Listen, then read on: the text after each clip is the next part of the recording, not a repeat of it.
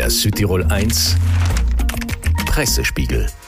Richtig viel Neuschnee in den Bergen in den letzten Tagen und die Lawinentragödie gestern Nachmittag.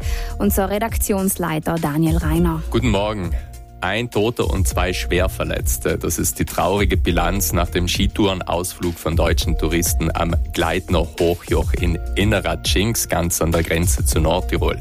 Auf Rhein News die komplette Fotostrecke vom Einsatz gestern am späten Nachmittag bis in die Dämmerung hinein. Es sei ein Wettlauf gegen die Dunkelheit gewesen auf 2100 Metern Höhe. Die zwei Schwerverletzten mussten im Rettungshubschrauber reanimiert werden und befinden sich jetzt auf der Intensivstation in Bozen, ist in der Tageszeitung Dolomiten zu lesen. Für einen jungen Mann aus München ist die Hilfe leider zu spät gekommen. Alle Beteiligten sind Anfang Mitte 20 Jahre alt.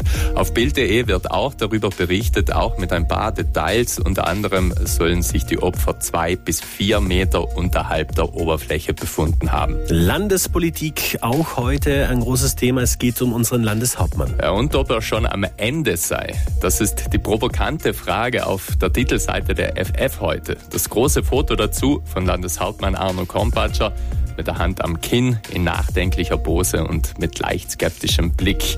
Der Landeshauptmann stolpere von Krise zu Krise, die 80 Tage Dauer für die Regierungskoalition, das Aus von Andreas Leiter-Reber und der Fakt, dass aktuell mit der kleinstmöglichen Mehrheit regiert wird und schon werde diskutiert, was bis vor kurzem noch unmöglich erschien, wie es ohne ihn weitergehen könne. Und ein Gesicht. Überall heute auf den internationalen Seiten.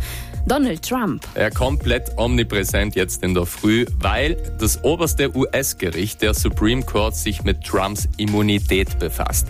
CNN, CBS, BBC, Tagesschau.de, Spiegel Online eben überall vorne mit dabei dieses Thema jetzt. Donald Trump will einen Prozess wegen versuchten Wahlbetrugs in Washington unbedingt stoppen. Und das könnte jetzt gelingen, sobald das oberste Gericht die Frage nach der Immunität vor Strafverfolgung des Ex-Präsidenten in dieser Sache klärt.